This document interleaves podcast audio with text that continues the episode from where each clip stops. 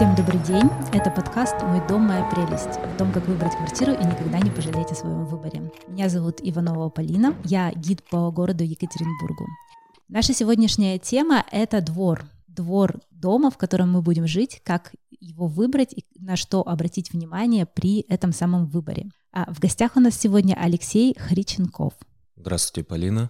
Несколько слов о себе. Я являюсь руководителем группы ландшафтного дизайна в компании «Брусника» и по совместительству заведую кафедрой городского строительства в Уральском федеральном университете. Вся моя профессиональная деятельность посвящена вопросам благоустройства и градостроительства. Благоустройством я занимаюсь порядка 10 лет, как проектированием, так и менеджментом проектов. Конкретно в компании «Брусника» на протяжении 4 лет я работаю в группе ландшафта. Среди проектов, которые были реализованы за весь этот продолжительный период, есть проекты и промышленных территорий, развития генпланов промышленных территорий, но больше счастья я испытываю от э, проектирования жилья, от создания общественных пространств, будь то парки, скверы, либо какие-то площадные объекты. Мне повезло выстроить э, именно свою профессиональную жизнь в данной сфере за последние пять лет. Помимо профессиональной деятельности, я пытаюсь связать свою и личную жизнь с, э, двор, с двором, который виден из моих окон. И я являюсь членом инициативной группы, которая занимается воплощением проекта ревитализации двора. То есть с разных самых сторон вы занимаетесь дворовым пространством и как житель, и как профессионал. Совершенно верно. Я задам вам свой первый вопрос. Это вопрос о том, как вы видите свою идеальную квартиру лично для вас именно в этот момент времени. Я с разных масштабов хотел бы рассмотреть угу. квартиру, не буду вдаваться в планировочные решения, но э, будучи отцом двух детей, я почувствовал, что мне бы хотелось иметь личный кабинет. Ого. Потому что дети освоили все пространство квартиры. Второе немаловажное, немаловажное качество, которое я для себя формулирую при выборе квартиры, как ни странно, тоже связано с двором. Мне нравится видеть в окнах деревья. И когда я подхожу к окну, видеть вообще все пространство двора. В идеале это не улица, а именно какой-то камерный, э, камерный зелененный ландшафт. Понятно. Я думаю, кабинет сейчас особенно актуален стал для всех, кто работает дома. Но сегодня мы будем говорить как раз о дворе, о той части, которая у нас находится снаружи квартиры и видна из ее окон. И первый мой вопрос э, о том, зачем вообще нам нужен двор, то есть что в нем происходит, э, что такое двор. Потому что, мне кажется, мода какая-то на дворы, она же относительно недавно возникла. До, мне кажется, 10 лет назад люди выбирали квартиры исключительно потому, что у них там будет внутри, какая площадь и так далее. Мне кажется, что большинство и сегодня э, выбирает э, квартиру, больше концентрируясь на планировочных решениях. На удобстве планировки, достаточных квадратных метрах, новизны коммуникаций инженерных. Это вообще связано с широкой темой ландшафт. Люди не всегда могут сформулировать, почему им приятно находиться в том или ином пространстве. И чаще всего, э, когда здание еще только строится, никакого ландшафта нет. Никакого ландшафта нет. А люди вынуждены покупать квартиры. И покупать на базе каких-то визуализаций, рендеров, которые ну, рисуют перспективу возможную. Не всегда э, проект доходит до такого состояния. Двор на мой взгляд, он создан для всех. Это продолжение твоей квартиры, и ты э, должен иметь возможность выйти во дворовое пространство и что-то там поделать комфортное для себя. Продолжить жизнь, но и получить э, необходимую функцию, которая вот соответствует твоим потребностям. То есть если я занимаюсь спортом, э, мне бы хотелось иметь какую-то спортивную зону. Я отец маленьких детей, мне бы хотелось тоже для них определенную функцию – Функция детской игры — это вообще очень сложная штука, на самом деле. Детям не, в развитии необходимо покрывать ряд э, обязательных активностей. Это игра, это движение, это риск, это эксперимент, контакт с природой. И для каждой этой активности необходимо создавать условия. Только тогда ребенок гармонично развивается и психологически, и физически. Потому для семейных людей, наверное, вот игровая часть дворового пространства тоже представляет важность. Другой вопрос. Многие проектировщики концентрируются на этой функции функции. и заставляют весь двор оборудованием. Чаще всего это ну, у меня перед глазами возникают какие-то пластиковые горки разноцветные. Да-да-да. И родителям кажется, что это интересно детям. Но это интересно только день-два. Если понаблюдать за тем, чем занимаются детьми, или даже попробовать вспомнить себя в детском возрасте, а чем мы занимались э, во дворах. Ну, я себя редко вспоминаю на качелях или, или на какой-то в каком-то цветном домике. Чаще в кустах, на деревьях. На деревьях, да. И, и двор весь был для нас. Это не, не какая-то точка, названная детской площадкой. Но дети, опять же, единственная целевая аудитория, для кого существует двор. И нужно создавать места для тихого отдыха, для пожилых людей, для бездетных людей, желательно изолированных от этого шума, гамма. То есть двор, он для всех. Но есть, я так себе представляю, что двор еще работает по какому-то расписанию. То есть днем там гуляют маленькие дети с родителями, вечером там туда приходят какие-то подростки, наверное, и они как раз занимают эту прекрасную горку разноцветную, и там э, из рукава пьют свое пиво потихонечку. Или как это работает? У любого пространства, конечно, есть расписание пользования, но это не так легко контролировать.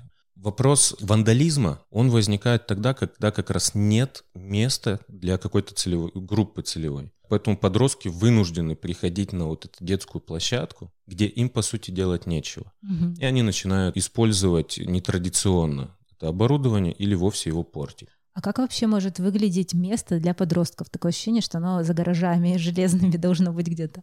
Подросткам в большей степени необходимо движение. Чем старше мы становимся, тем больше потребность в движении и в риске. То есть подростки любят испытывать себя постоянно. И, допустим, при проектировании э, каких-то игровых комплексов, комплексов для тренировки физической силы, где нужно лазить, э, переходить на большой высоте, должны обеспечить этот риск. Другой вопрос, что риск должен быть контролируемым. Если подросток падает, он не травмируется, достигается определенными покрытиями. Движение — это возможность кататься на роликах, это возможность кататься на велосипедах. А для этого тоже должны быть созданы какие-то кольца, покрытия твердые, на которых комфортно заниматься такой деятельностью.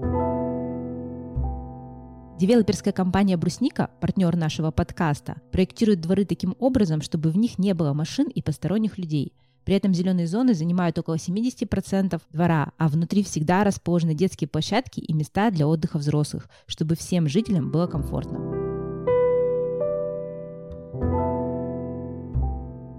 Так себе представляю, что двор — это же не только место, где люди отдыхают, но это вообще-то еще и такая вот утилитарная штука для дома. То есть там где-то стоят площадки для выноса мусора. Там должны заезжать машины и разгружать условно мебель, которую мы привезли в этот дом.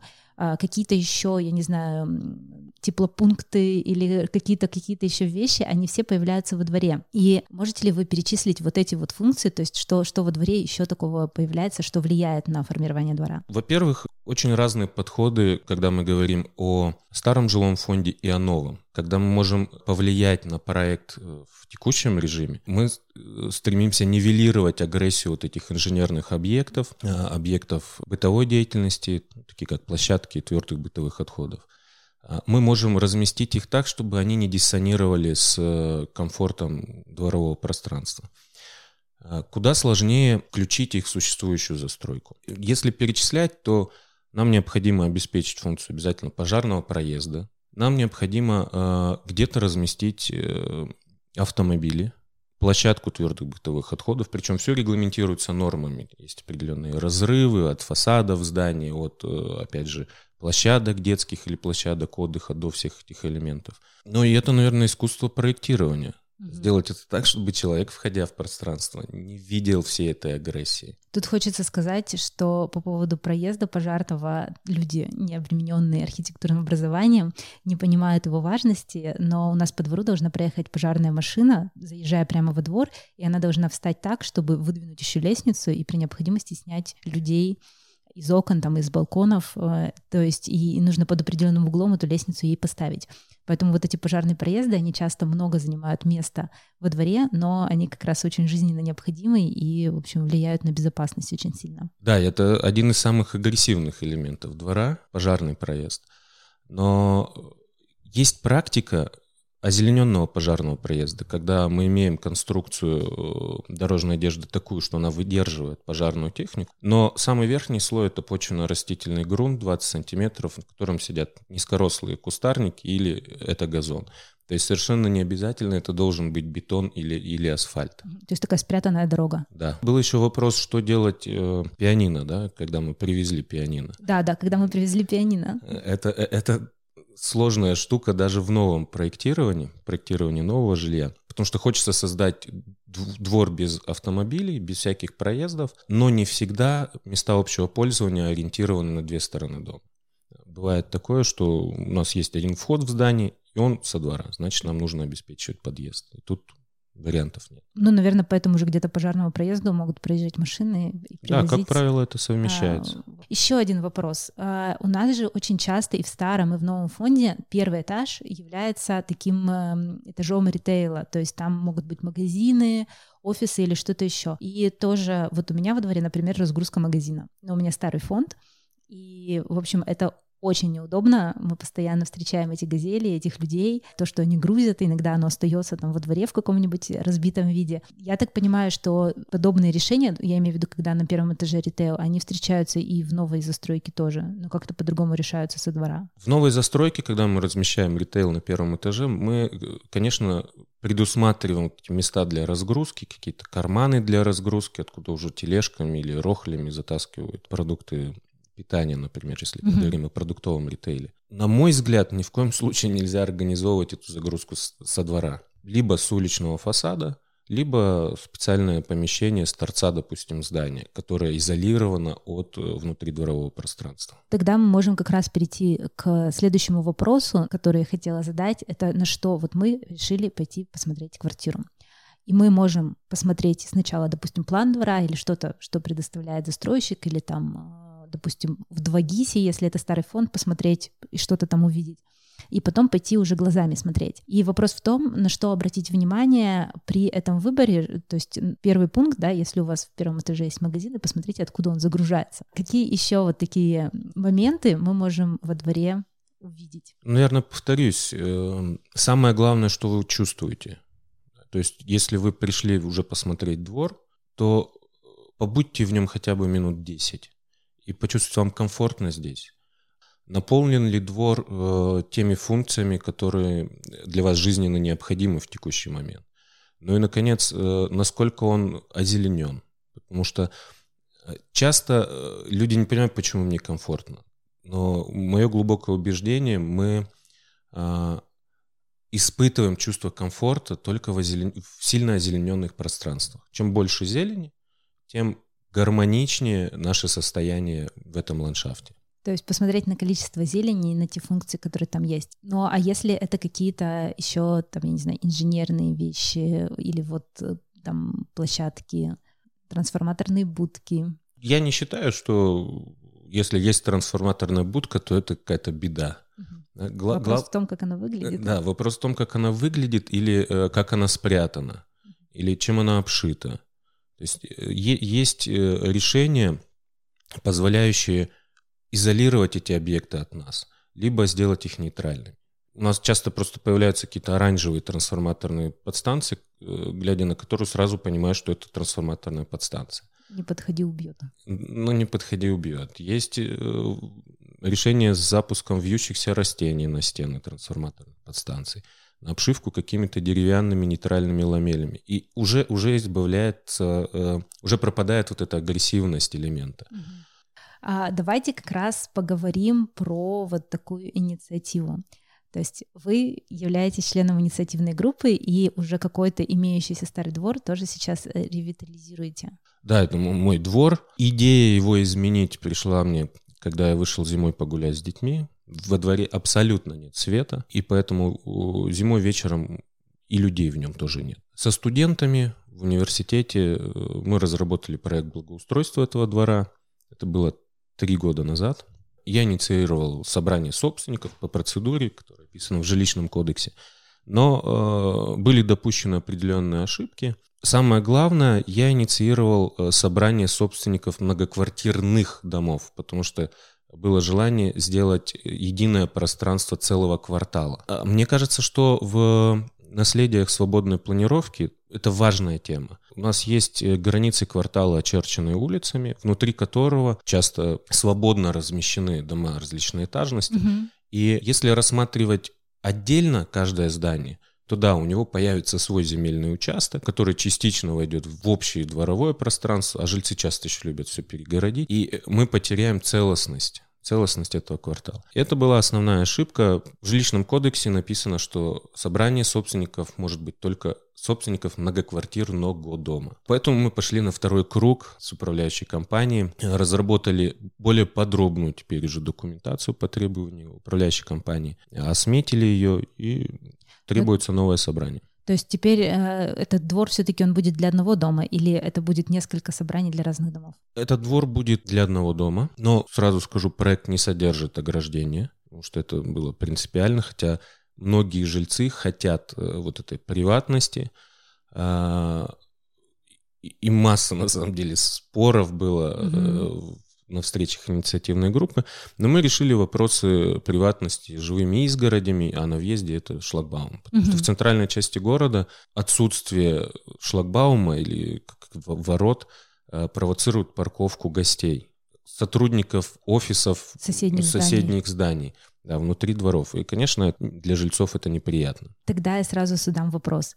А есть старый фонд, который проектировался с открытыми дворами, и есть новый фонд, который по большей части, почти весь проектируется сейчас с закрытыми дворами. Как вот это вот сочетается? То есть является ли это... Многие люди считают плюсом закрытый двор, как бы современные девелоперы чаще всего делают эти самые закрытые дворы. Но есть ли, есть ли какой-то способ их не делать? И если их все-таки нужно делать, то почему? Я думаю, что в в текущем контексте это важно делать закрытые дворы, замкнутые дворы, чтобы обеспечить вот эту приватность собственникам. Не секрет, что со временем жильцы могут решить э, огораживать свои э, дворовые пространства. И, как я уже на, на, на своем примере показал, это будет э, лес заборов внутри одного квартала. Переход все-таки к частной собственности он сделал невозможным эту свободную планировку. А, есть интересная практика в Германии, когда накладываются сервитуты а, на определенные участки. То есть, да, есть частная территория, но э, на ее часть наложен сервитут, и жители других домов близлежащих могут ей беспрепятственно пользоваться. Тут нужно сказать, что такое сервитут это э, право как бы доступа, да, то есть это собственность наша, но какие-то еще люди, они могут заезжать или заходить на эту территорию в зависимости от правил, которые в этом сервитуте прописаны. Ну, да. Это а, ограничение пользования собственностью. Например, такая практика может решить проблему транзитных путей через чужие дворы. Потому что в моем детстве я помню, как я шел через... Наискосок через все да, кварталы? Внутри, да. внутри микрорайонов, кварталов. Теперь, возвращаясь в эту застройку уже по прошествии 10 лет, я иду перпендикулярно по улицам, потому что внутри все ограждено. Ну и я думаю, что это и жителям самим не супер удобно, потому что пространство это старое, старое пространство старого фонда, и даже не супер старое, 60-е, 70-е, все это проектировалось таким образом, чтобы люди могли ходить свободно по этой планировке. И когда мы сейчас пере, пытаемся перепроектировать это под закрытые дворы, мы получаем скорее урезание функциональности, чем приобретаем что-то. Да, свободная планировка, микрорайонная планировка, она предполагала возможность пользоваться пространствами и дворов других зданий, но и часто выносилась спортивная функция, допустим, школьное ядро, либо была общей для нескольких домов.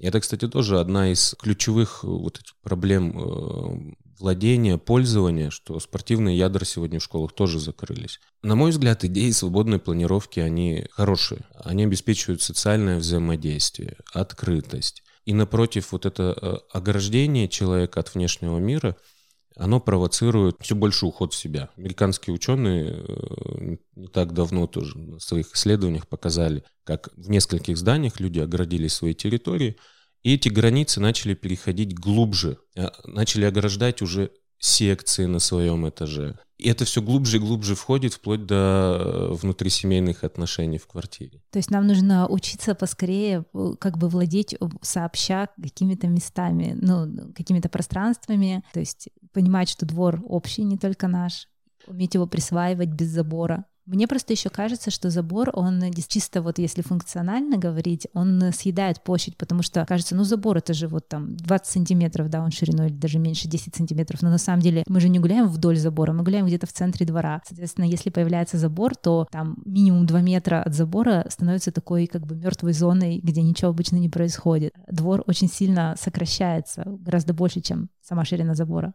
Он сокращается еще из-за вот этой вертикальной составляющей. Эта граница, она действительно становится очень жесткой. Но проблема в том, что э, единственным способом обеспечить приватность почему-то считается ограждение этих способов масса. О, давайте поговорим о них. Это и работа с рельефом, когда мы э, создаем какую-то геопластику, холмы на границе да, которая показывает, что там начинается что-то уже другое. Другая зона. Другая зона, принадлежащая не мне, да, угу. не общественно. Это могут быть элементы террасирования, а, живые изгороди, плотная посадка кустарников широкими полосами. То есть инструментарий, он на самом деле богатый. И мне, мне нравится один из примеров нового девелопмента тоже в Берлине. Я не назову сейчас район, но поделюсь с вами ощущениями, которые я испытал. А, район прилегает э, к парку, и его внутренний ландшафт, он служит продолжением этого озелененного рекреационного пространства. Но ты чувствуешь, что тебе туда не нужно входить. Что есть вот что это... это уже чужая какая-то территория. Да, хотя никаких специальных средств нет. Есть э, э, живые изгороди, есть какие-то входные группы, нет ворот и калиток, но вот это интуитивное ощущение, что тебе туда нельзя, оно, оно очень ярко появляется.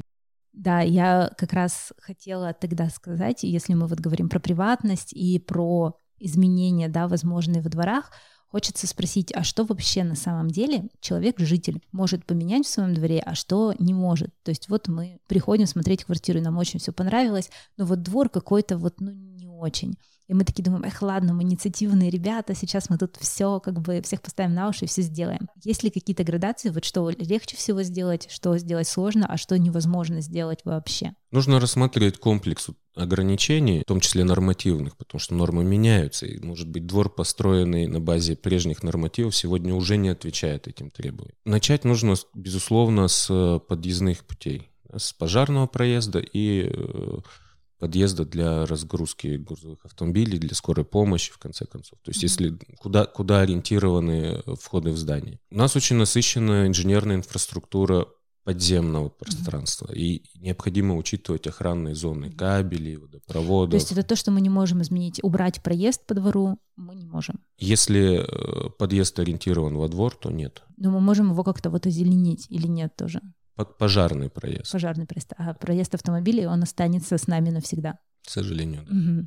Но т- у меня такой вопрос. Вот может просто гражданин выйти и посадить дерево в своем дворе? Или это тоже нужно с кем-то согласовывать? Не может. Не может?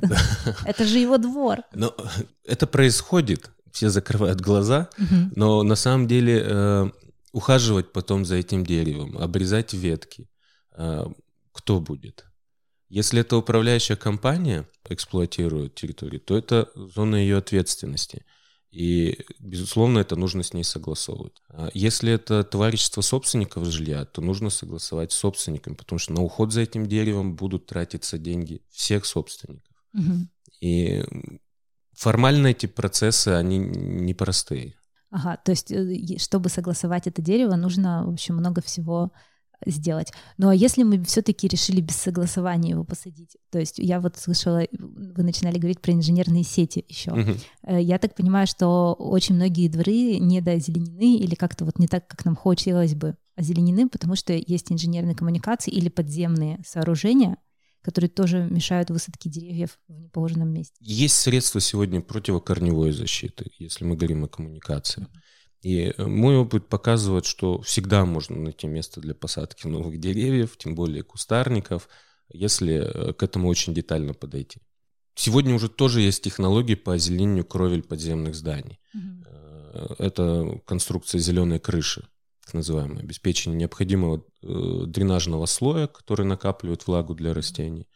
И единственное, нужно проверить, конечно, нагрузку от э, будущего благоустройства на эти плиты. Ну вот если мы говорим о том, что мы купили квартиру в уже спроектированном доме или там новом или в старом, и вот мы решили посадить что-нибудь, значит, на уже существующие сети внезапно или на уже существующую кровлю. Наверное, они же к этому не приспособлены, не подготовлены. То есть можно запроектировать антикорневую вот эту защиту, но нельзя ее, наверное, как бы сказать, сделать уже постфактум. Нет, включение противокорневой защиты как раз обеспечивает меньшее расстояние между новым озеленением и существующими сетями, потому что корни дерева будут развиваться в сторону от сетей и не навредят им. Угу. Но просто так, угу. наверное, не стоит это, этого делать, да?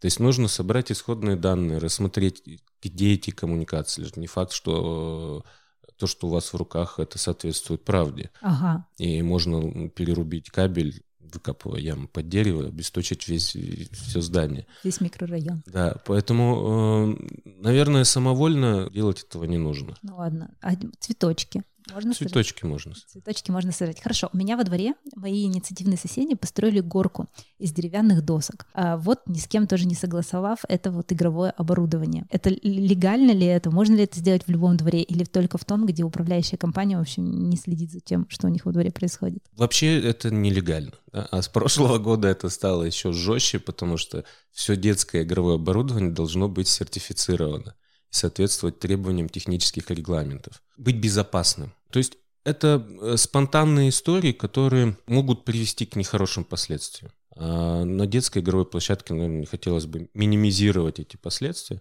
Самое для меня главное правило – лучше сделать проект, который соответствует и требованиям безопасности, и ожиданиям от комфорта, Э, этого пространства и, и, и уже с этим проектом двигаться в реализацию. Я задаю эти все вопросы, потому что я как раз слышала истории прямо от своих знакомых и друзей, которые вышли с классными инициативами в своих новых, правда, о дворах, где управляющая компания зорко бдит за всем, что происходит, и они посадили деревья, а управляющая компания выкопала и отдала им обратно эти деревья, сказав, что они здесь, в общем, не нужны. И поэтому я сначала, в общем, радовалась своему партизанскому двору, где все сажают и колотят все, что считают нужным, а, но получается, что это делают жители на свой страх и риск. Да. Если, не дай бог, что-то случится, то кто будет отвечать за это? Ну... Управляющая компания, эксплуатирующая здание, допустившая размещение ТОБ.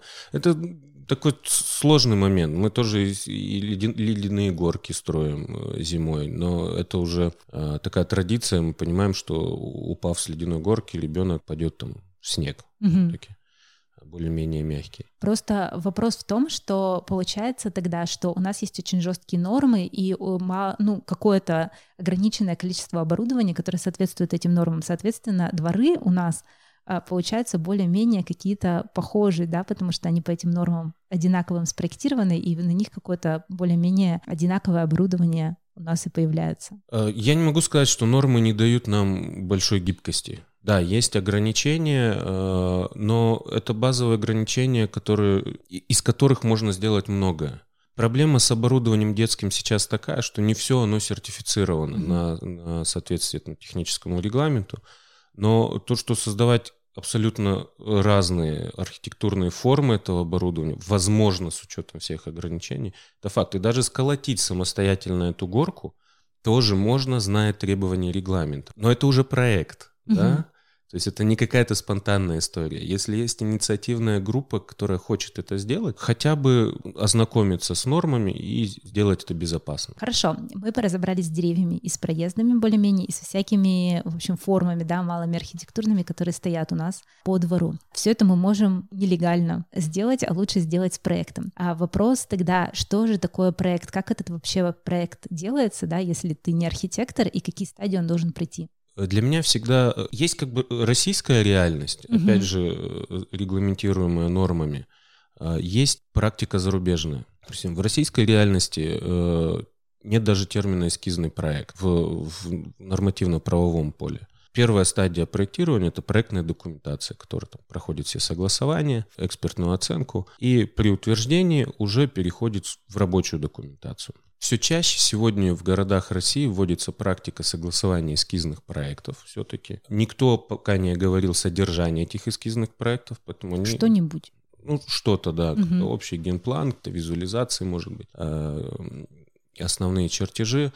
А, если это общественное пространство, то сегодня в городе Екатеринбурге, в частности, э, все эскизные проекты отсматриваются на э, совете по созданию и реконструкцию общественных и рекреационных пространств. Это не градостроительный совет, это что-то другое. Это отдельно, угу. да. Если мы говорим о дворах, то требуется довольно подробный эскизный проект, тоже согласование с эксплуатирующей организацией и доработка этого эскизного проекта до рабочей документации чтобы понять э, стоимость вообще этого будущего благоустройства. Но теперь о практике э, зарубежной, которая, мне кажется, легко может вписаться в российскую действительность, и мы ее используем. Это трех- или четырехстадийная разработка ландшафтного проекта. Первая — это предварительная концепция, стадия где формируется общее видение о будущем ландшафте, набираются э, референсы, примеры удачных ландшафтов похожего масштаба. То есть это такой мудборд, что, что называется, просто сборник примеров, как бы мы это хотели видеть. Совершенно верно. Это мудборд, описывающий видение, но и уже первые шаги, а как бы это возможно реализовать. Лезет ли оно сюда? Да, угу. с учетом пожарных проездов, сетей и всех-всех-всех угу. ограничений. Это первая примерка. Если нас устраивает тот вариант, который получился в рамках предварительной концепции, мы двигаемся к детальной концепции. Это работа с трехмерным моделированием, формируются визуализации, уточняются материалы, э, оборудование. Уже переход в детали. А у кого уточняется эта концепция? Ну, то есть, чье согласование вот она проходит? Смотря какой процесс мы берем. Согласование проходит с заказчиком, заказчиком проекта. То есть, если говорить о девелопменте, то у застройщика. Если это... Городской активизм? Городской активизм, то у собственников данной земли. Ага. После детальной концепции э, идет уже э, проектная стадия детальный дизайн, который очень похожа на э, стадию российскую проектной документации по своему содержанию. Уже на детальной подоснове, где вычерчены все э, примыкания, все отметки, контуры зданий, сети. В масштабе там, 250 или 1 к 250, 1 к 500 прорисовывается 2D-чертежи, э, показывающие будущую геометрию ландшафта, расстановку оборудования, все зоны безопасности. То есть мы из 3D как бы переходим в плоскость. Плоскость, ага. И, наконец, рабочая документация. Мой опыт показывает, что чем подробнее эта рабочая документация, тем вот то видение, сформированное в начале, а, реальнее воплотить. Но я так понимаю, что рабочая документация, она служит на самом деле еще двум целям. Первое — это посчитать смету, потому что мы можем прямо посчитать, сколько нам кусков булыжника надо, чтобы умастить эту тропинку там и так далее. А второе — это согласование, то есть а, разрешить, разрешает строить у нас в России только вот по этому как раз уже согласованному рабочему проекту. Какие-то эскизы, рендеры их не рассматривают рассматривают э, проектную документацию, выполненную по там всем нормам. Так это? Для согласований служит проектная документация или стадия вот детального дизайна, который, mm-hmm. если мы э, зарубежном опыте. А рабочую документацию уже э, не так рассматриваю, да, если она выполнена в соответствии с предшествующей mm-hmm. стадией. В общественных пространствах это немножко иначе работает. Там согласующих органов много, и все они э, контролируют каждую стадию проектирования. Но и важно сказать, что есть третья функция у рабочей документации. Этот пакет э, документов передается в руки конкретных строителей, и они по этим чертежам строят. Угу. А где проходит согласование дворовых пространств, если мы говорим о новом строительстве, если мы говорим о ревитализации дворов? При новом строительстве да. это согласование происходит э, на этапе концепции внутри компаний, угу. застройщиков.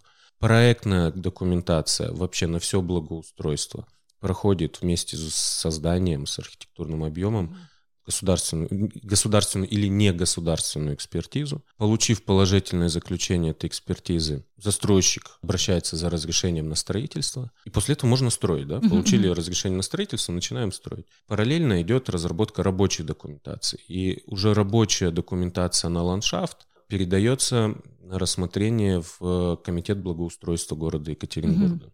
Но интересует э, Комитет благоустройства только та часть территории, которая примыкает к общественным, общественным пространствам. Или то благоустройство улицы, которое застройщик планирует создать, а потом передать это городу. То есть вот тут только элемент согласования остается. Ага. А во дворе там что-то происходит, то, что запланировал застройщик. А если это вот городской активизм, если я решу все-таки благоустроить свой неблагоустроенный двор, кому мне нужно будет показывать эти проекты, от кого добиваться согласования? Ну, первое и самое сложное согласование — это с собственниками. Э, если есть решение э, о согласовании всех собственников на собрании многоквартирного дома, то этот проект э, передается на согласование в эксплуатирующую организацию. Тут все зависит от того, какая форма эксплуатации принята. Если это управляющая компания, то значит и с управляющей компанией. Понятно. То есть ни город, ни какие комитеты благоустройства это все не согласуют. Я сейчас могу заблуждаться, но если есть решение собственников по дворовому пространству, то собирается пакет документов и передается э, в районную администрацию. Районная администрация не занимается согласованием. Они ставят проект бюджетирования и уже выстраивают процесс ревитализации этих угу. дворов. Это мой следующий был вопрос, откуда же деньги берутся на всю эту красотень? То есть если это старый фонд, мы можем обязать администрацию района выполнить этот проект? Не то, что обязать, там есть, конечно, квота э, дворовых пространств, которые каждый год ревитализируются, э, курирует это Министерство жилищного, э, жилищно-коммунального хозяйства. Деньги федеральные по программе комфортной городской среды, они выделяются на каждый город, каждый год в каком-то ново, новом режиме. То есть ежегодно mm-hmm. формируется эта квота. Но сегодня, по-моему, следующая процедура. 90% э, стоимости благоустройства оплачивает федеральный фонд, а 10% собственник. А если мы говорим про новое жилье, э, я так понимаю, что вместе с квартирой мы, в принципе, покупаем двор. Безусловно, то есть часть земельного участка, она принадлежит собственнику. И вся площадь э, дворового пространства, и на самом деле не обязательно только внутри дворового, она распределяется пропорционально э, собственности жильца. Ясно. То есть мы в ответе за свой двор и являемся его собственниками, и должны, в общем, им заниматься и чувствовать себя хозяевами положения. Наверное, мы на этом закончим. Значит, э, сегодня мы разговаривали о том, на что обратить внимание во дворе, это был подкаст «Мой дом, моя прелесть». Сегодня мы говорили о дворах и о том, на что мы можем влиять или не можем влиять при жизни в них. А с вами была Иванова Полина и Алексей Хриченков. Большое спасибо, всем хорошего дня. Спасибо, всего доброго.